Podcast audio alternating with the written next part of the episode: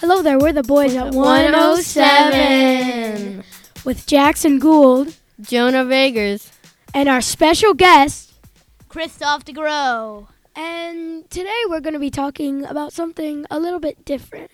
We're going to be talking about um, Griffin Pinkow and his amazing foundation, where it um, where he just gives a lot to the community, and he uh, he helps blind kids like with their self self esteem and just able make them able to actually play like a normal kid would.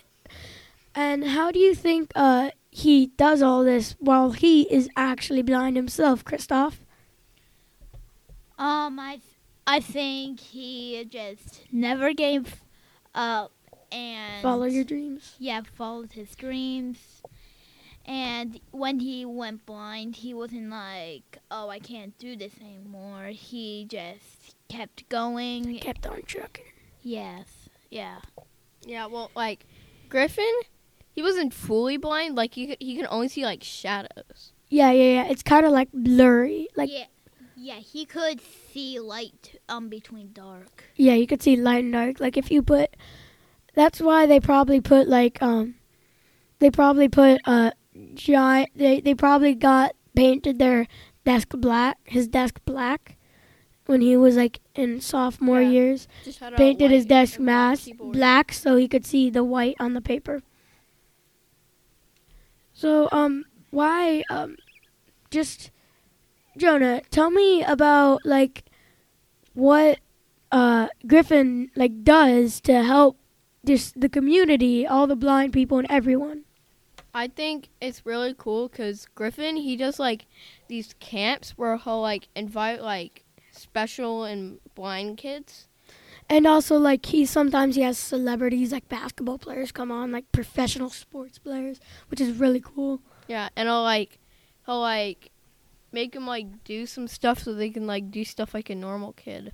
Yeah, like, and also at the camp they let uh, like people that have perfect vision come in and just do blindness simulations, which we actually did that in class, and it, I can't imagine doing that every day. It would be hard. Like it's crazy how he just kept just just like living his life. Uh, Christoph, did uh did you like did you expect uh, uh, Griffin Pinkow to be how he is?